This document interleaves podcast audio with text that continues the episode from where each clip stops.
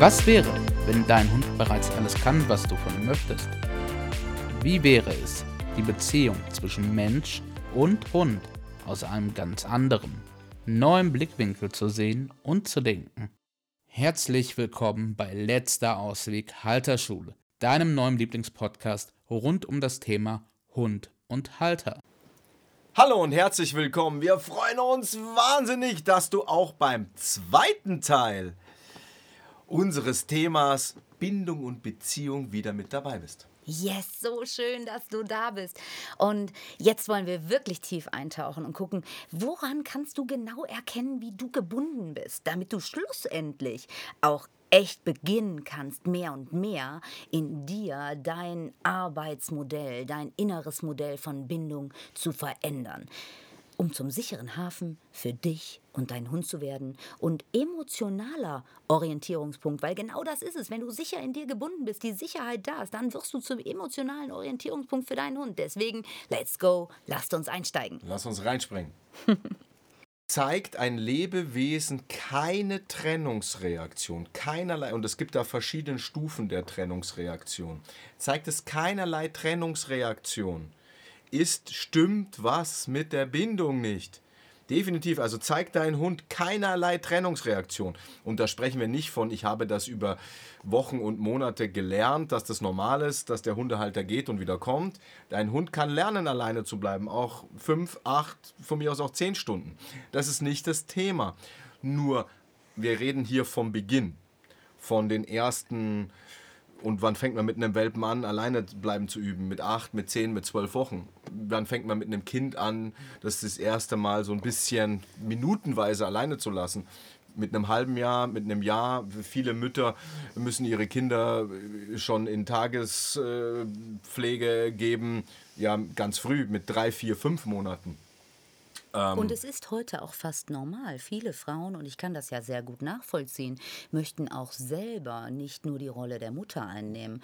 Doch in dem Moment tun wir das häufig auf Kosten unserer Kinder und wir erwarten, dass Kinder sich da einfach überhaupt nicht zeigen. Und in diesem Moment entsteht einfach eine unsichere Bindung. Und in der Gesellschaft, in der wir leben, ist es nicht der Regelfall, dass wir sicher gebunden sind. Es entsteht auch hier, wie hieß das Buch? Ähm, jedes Kind kann schlafen lernen ja. in den 70er Jahren. Ja. Oder wie, wie hieß das Buch? Ja, ganz massiv, was da passiert ist. Und, und da hat man halt publiziert, dass äh, wenn das Kind im, im, im Bett steht und brüllt nachts hin und her, lass einfach ausbrüllen. Ähm, und dann lernt es schon zu schlafen. Und daraus entstehen einfach eben diese unsicheren Bindungstypen. Wenn du, wenn das mit dir auch, wie soll ich das sagen, gemacht wurde, und deine Eltern haben das mit Sicherheit im Gut, im Besten äh, gemacht, weil es wurden Erziehungsratgeber darüber geschrieben von angeblich schlauen Köpfen, und zu der Zeit war das die gängige Meinung, ähm, dann hast du auf jeden Fall schon mal einen gewissen unsicheren Bindungstyp in dir. Und nochmal, warum erzählen wir dir das hier? Wir tauchen so tief ab in die Psychologie des Menschen, damit du dich reflektieren darfst und gucken kannst, was bin ich für ein Bindungstyp. Weil du wirst, wenn du dich verstehst, das reflektierst, aufarbeitest, eine deutliche Veränderung zwischen dir und deinem Hund merken. Wenn du in dir sicher gebunden bist, wird auch dein Hund sicher an dich gebunden sein. Es geht nicht anders und deshalb tauchen wir hier tief ab. Wie, wie du ja weißt, unser Trainingskonzept basiert zu großen Teilen darauf, dass dein Hund einfach dein Spiegel ist. Und dass du an ihm, hat, hat Rebecca ja am Anfang schon gesagt, ja, das alles ablesen kannst. Also wir haben das so oft bei, bei äh, Kunden, bei Klienten, bei Coaches in unseren Trainings, in unseren Mentorings, in unseren Programmen, in unseren Live-Trainings und so weiter, äh, wo du das eins zu eins ablesen kannst, äh, der Hund zeigt im Prinzip so eine Rückblende. Hast du zum Beispiel einen Hund, der nicht alleine bleiben kann, hast du definitiv in dir selbst keine sichere Bindung. Ja. Und das spiegelt dir dein Hund. Ja. Alle Themen, hast du Herausforderungen mit deinem Hund, haben auch etwas mit deiner eigenen Bindungsqualität in dir zu tun. Und das ist eine ganz, ganz wichtige Podcast-Folge hier und heute. Und ich weiß, die ist tief und die ist auch nicht ganz einfach zu greifen, doch sie ist entscheidend, damit du die Veränderung lebendig werden lassen kannst. Es gibt also den sicher gebundenen, die Vermeidung in der Bindung, es gibt die Ambivalenz im Bindungsmuster. Da resultieren heute häufig Hyperaktivitäten heraus. Da ist Das auch ist ein halt Klammern. so. Einmal bist du total willkommen bei deinen Eltern oder bei einem Elternteil und es wird fast überschwänglich gehandhabt und beim nächsten Mal wird es abgestoßen und, und völlig missachtet. Ich weiß noch, als ich irgendwann auf der weiterführenden Schule ein Referat über die Ambivalenz der Liebe gehalten habe und wie schockiert ich darüber war, wie nah Liebe und Hass beieinander äh, liegen. Rebecca hat sich schon sehr, sehr früh mit Persönlichkeitsentwicklung zu dem Zeitpunkt noch relativ unbewusst, ähm, aber sie äh, hat da schon ihre Kontaktpunkte. Also die Weichen waren da schon gestellt. Ja. In der weiterführenden Schule hat es ihr schon Signale gegeben, ähm, wo die Reise irgendwann mal hingeht.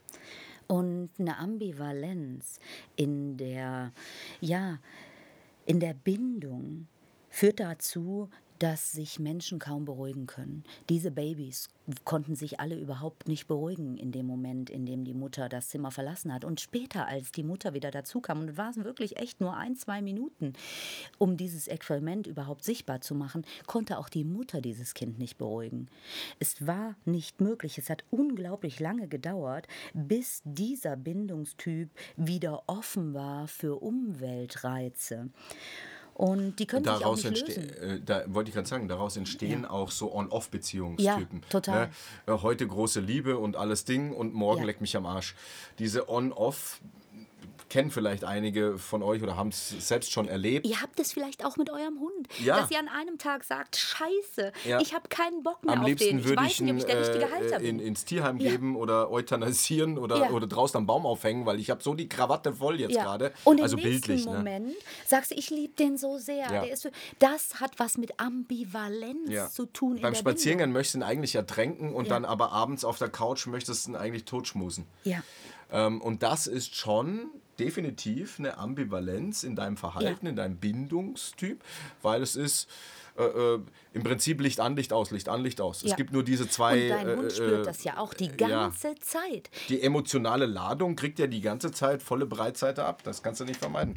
Und- da sind wir wieder bei Stimmungsübertragung. Ja, und es gibt auch ähm, die desorganisierte Bindung, die aus einem Trauma heraus entsteht. Haben deine Eltern oder die, äh, die Mutterhündin ein Trauma erlebt, kann sie nicht anders.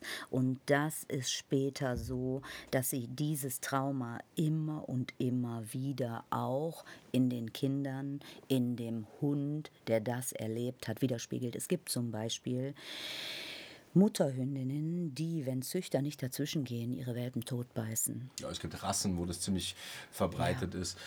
Also wir haben ja 35 Würfe Malinos gezüchtet und ähm, da gibt es riesen Unterschiede zwischen einer wirklich guten Mutter Ja. Und einer, wo du sagst, naja gut, die, die Welpen werden schon nicht verhungern. Hast so. du eine wirklich gute Mutterhündin? Das möchte ich euch an der Stelle erzählen, weil ich habe es geliebt zu züchten und ich bin da heute so dankbar über die Erfahrungen, die der Stefan mir da mitgegeben hat. Hast du eine wirklich tolle Mutterhündin? Ist das so eine geile Energie, wenn du in diese Wurfkiste gehst und siehst, wie die mit ihren Welpen umgeht und was sie tut? Du kannst so viel lernen als Mensch, du kannst dir so viel abgucken und du kannst nach fünf Tagen sagen, dieser Welpe ist so, dieser Welpe ist so und der entwickelt sich so. Ja. Es macht so viel Freude, einer wirklich guten Mutterhündin zuzugucken und intuitiv lebt diese Hündin das einfach aus sich heraus. Nur es gibt natürlich auch wirklich schlechte Ja. äh, äh, Mutterhündinnen. Ja. Und das Problem ist, und das meine ich jetzt hier gar nicht böse, möchte auch gar nicht weiter darauf eingehen, dass heutzutage halt nicht mehr gezüchtet wird, Ja. überwiegend, also die Masse, sondern es wird vermehrt. Ja. Und wenn es vermehrt wird, dann wird überhaupt nicht darauf Wert gelegt, habe ich hier eine qualitativ hochwertige Mutterhündin im Sinne von, das ist eine gute Mutter. Luise war so eine Oder- tolle Mama. Oder habe ich jemanden, der sagt, naja gut, äh, Mei, die, die gebärt und, Ja. und, und mei, die gibt ein bisschen Milch, that's it. Ja. Also da gibt es riesige Unterschiede und da kommt auch ein anderer Typ Welpe raus. Der Welpe, der eine Mutterhündin erlebt hat, die in sich nicht liebevoll, stabil, das mit vollem Herzen gemacht hat, Ja. intuitiv gehandelt hat, gerne Mutter war oder Züchter, die sich zu sehr eingemischt haben, da rein, Ja. die von Anfang an die Welpen rausgenommen Ja. haben und du kriegst den schon mit drei Wochen in die Ach Hand Gott, gedrückt. heute, da kommen die schon, äh, jede Woche kommt die ganze Bande und äh, ihren eigenen Hund angucken. Und vielleicht gehörst du dazu und wir wollen dir gar keinen Vorwurf machen, weil fuck, du weißt es ja nicht. Du hast ja keine Ahnung. das Doch ist heute auch Mode, es wird immer mehr Ja. Mode.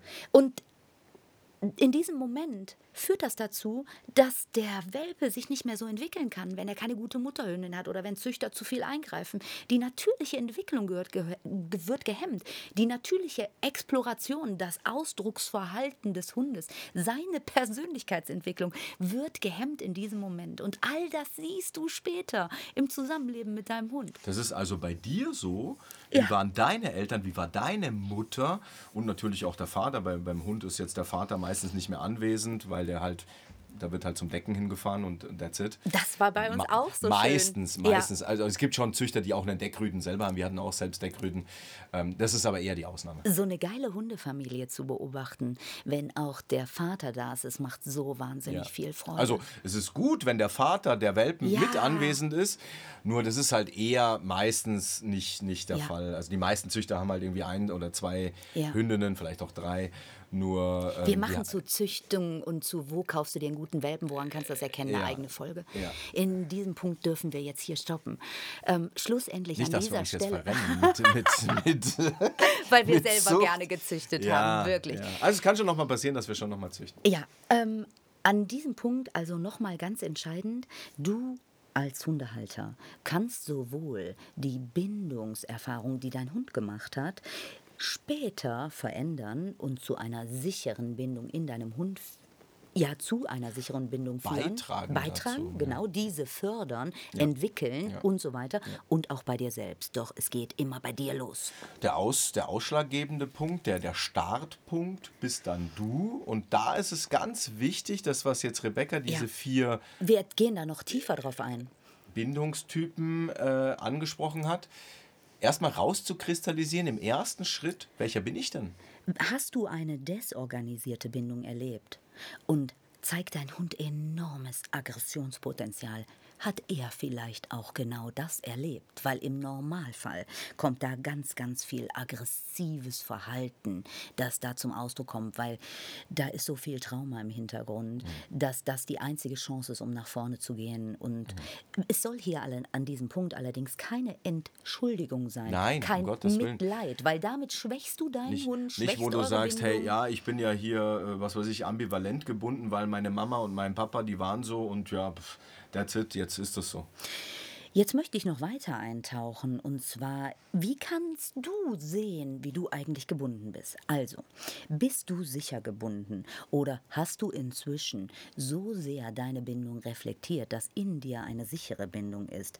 Kannst du über alle Bindungserfahrungen, die du mit deinen Eltern oder Bezugspersonen gesammelt hast, ganz offen im Außen sprechen, kannst das reflektieren, gut einschätzen, weil jede Bindung hat immer positive und negative Seiten, doch du kannst sowohl über die positiven Dinge sprechen, als auch über die negativen Dinge. Und sie sitzen halt, also sie sind abrufbar für dich ähm, in deiner Erinnerung. Trotz schwieriger Erfahrungen, die du gemacht hast, bewertest du das dann nicht mehr, sondern nimmst es als Lebenserfahrung, die du auf deinem Weg gesammelt hast, die für dich einfach dazugehört, die dazu geführt hat, dass du der Typ Mensch bist, der du heute bist. Wertschätzen kannst du dann über Bindung sprechen und kannst dich auch als erwachsener Mensch in deine Eltern hineinversetzen und sehen, warum haben sie sich so verhalten, warum haben sie mich als Kind schreien lassen. Kannst sehen, dass es deine Eltern nicht böse gemeint haben. In dir hast du dann auch deinen kindlichen Anteil befriedet, der das nie verstehen wird, weil er wird es nie verstehen. Dieses Kind wird sich immer als Opfer und als minderwertig empfinden. Du kannst diese Erfahrung nicht mehr verändern. Doch du als erwachsener Mensch kannst mitfühlend reagieren und sagen, heute aus dem Wissen heraus fühle ich mich trotzdem in mir sicher gebunden und auch diese Anteile dürfen in mir sein und kannst ganz authentisch, ohne emotional zu reagieren, darüber sprechen, was du in deinem Leben erlebt hast.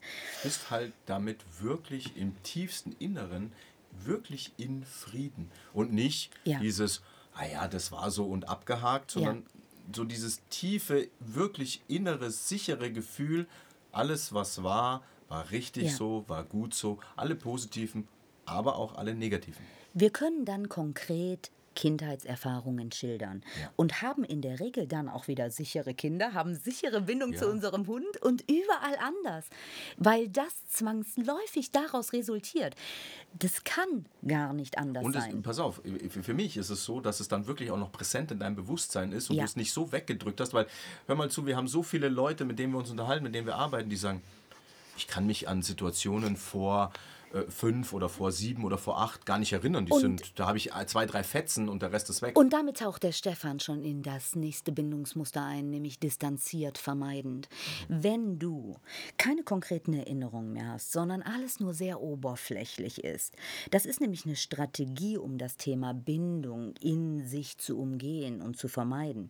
Versuchst du also immer auch in deinem Leben wirklich tiefe Bindung zu vermeiden, bemerkst du, dass du Angst hast vor wahrhaftiger Nähe und Tiefe anderen Menschen gegenüber, verhältst du dich selber sehr oberflächlich, idealisierst du stark einen deiner Eltern oder beide Elternteile und erzählst den Menschen von deiner schönen Kindheit, von deinen tollen Kindheitserfahrungen, ohne konkrete Erinnerungen zu haben, sondern nur ein, zwei Situationen. ja, so Fetzen, ne? Ja, kannst nicht erzählen, dass es da auch schlimme Dinge gab, kannst darüber nicht sprechen, die sind nicht in deiner Erinnerung, kannst du davon ausgehen, dass du distanziert gebunden bist.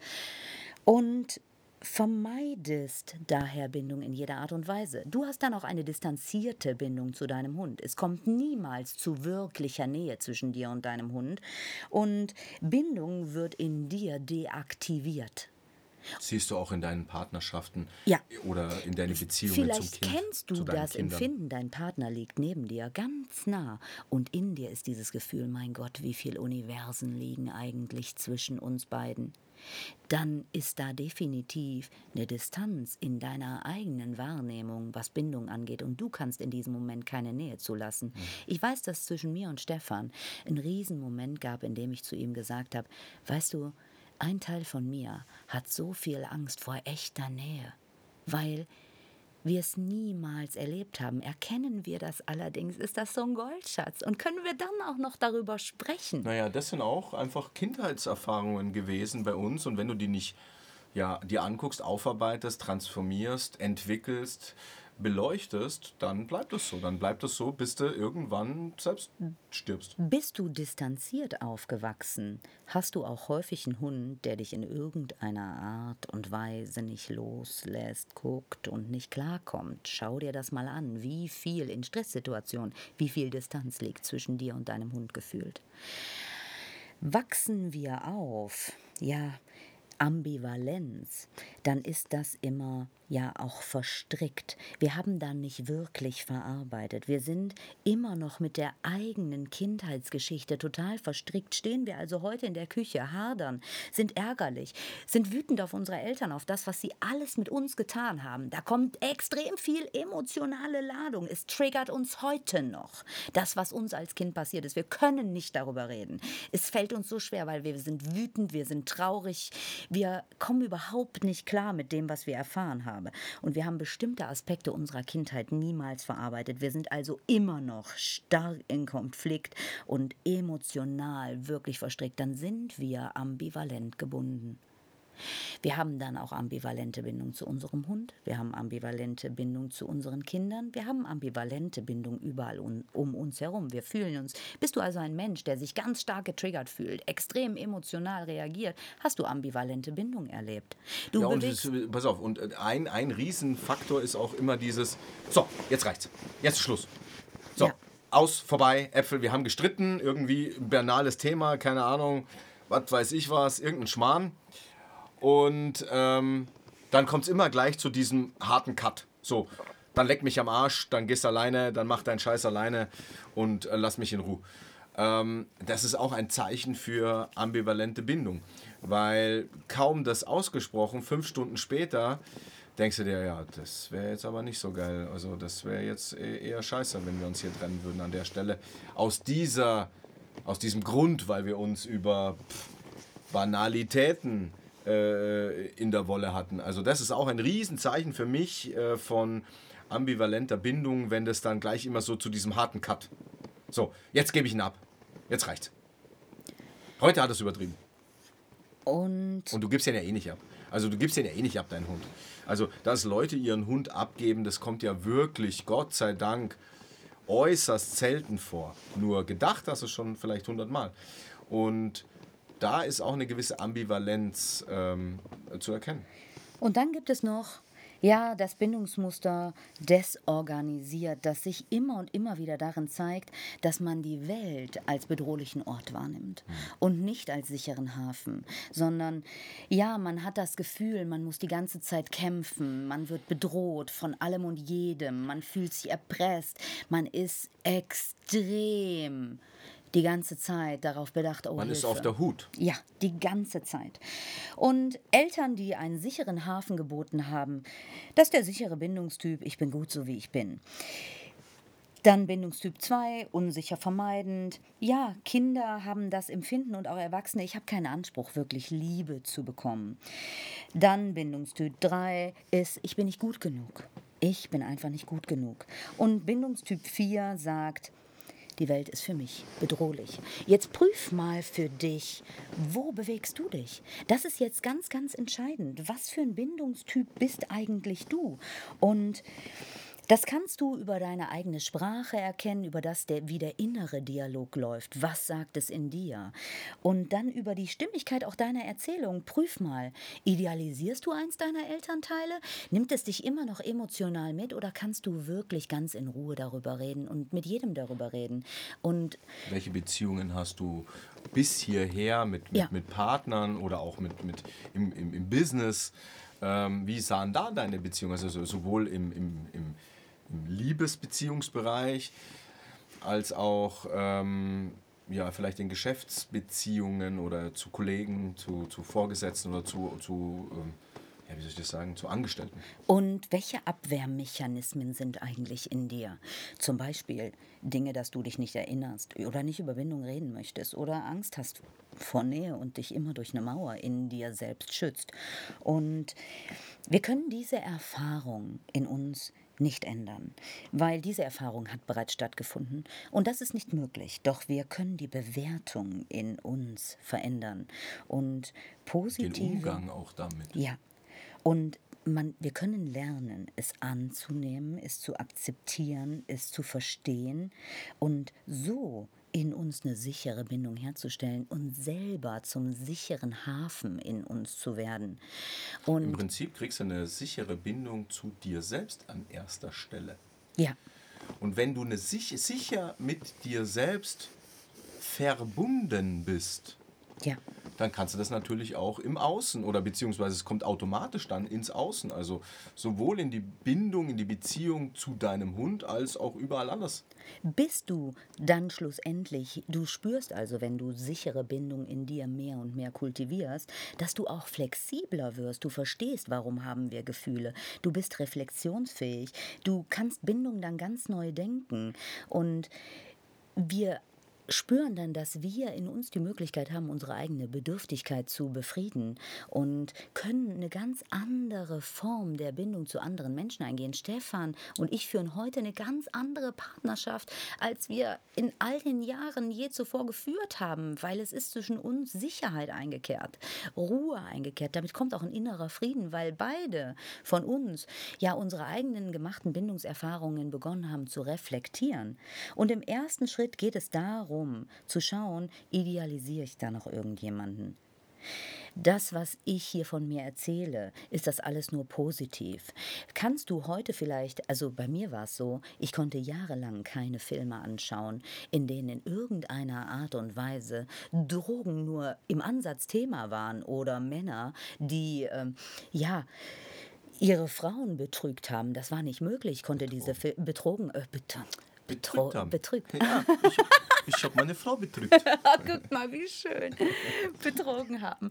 Das war für mich nicht möglich, weil ich irgendwie verklärt auf meine Kindheit geguckt habe. Heute ist das für mich überhaupt gar kein Problem und ich kann ganz offen auch darüber reden. Und wie haben denn deine Eltern eigentlich auf dich reagiert? Durftest du weinen? Wenn deine Eltern gegangen sind, sind sie liebevoll zurückgekommen. Und weißt du, wenn du beginnen möchtest, mit deinem Hund eine sichere Bindung aufzubauen, dann nimm es als Zeichen, wenn er kommt und du gehen möchtest. Geh wieder hin, fühl ihn, entstresse ihn, streichel ihn wirklich ab. Öffne ihn wieder für diese Umwelt und auch dich. Empfinde es als Zeichen von sicherer Bindung, dass er kommt. Und machst du das ein paar Mal, gibst du ihm das Empfinden, es in Ordnung, dass du kommst, weil der versteht natürlich nicht, dass du gehst und wiederkommst im ersten Moment. Und fängst du an, das wirklich zu leben dann kannst du nach ein paar Minuten, beim einen dauert es ein bisschen länger, beim anderen dauert es ein bisschen kürzer, kannst du wirklich gehen und wiederkommen und dein Hund akzeptiert das.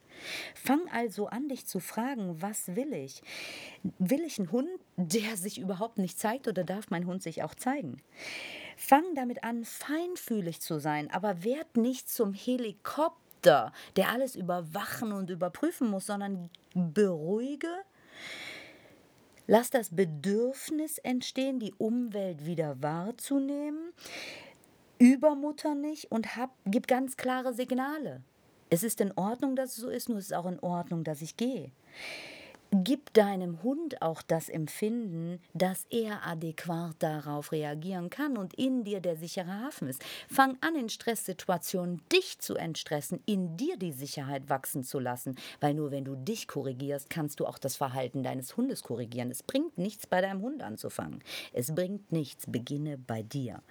Ja, den mentalen Raum auch zu öffnen und zu sagen, okay, ich beleuchte die Bindung, die ich hatte und fange an, in mir mehr und mehr zu arbeiten und die richtige Balance dafür zu finden, um ja selbst die Basis zu werden, die es braucht. Und da darfst du erstmal bei dir beginnen aufzuräumen und im ersten Schritt wirklich erstmal zu schauen, was habe ich eigentlich für Bindungserfahrungen gemacht, mal zu schauen, was hat mein Hund für Bindungserfahrungen gemacht und wo sehe ich das jetzt wiederum auch in meiner Mensch-Hund-Beziehung gespiegelt, weil da liegt das Wachstums- und Veränderungspotenzial.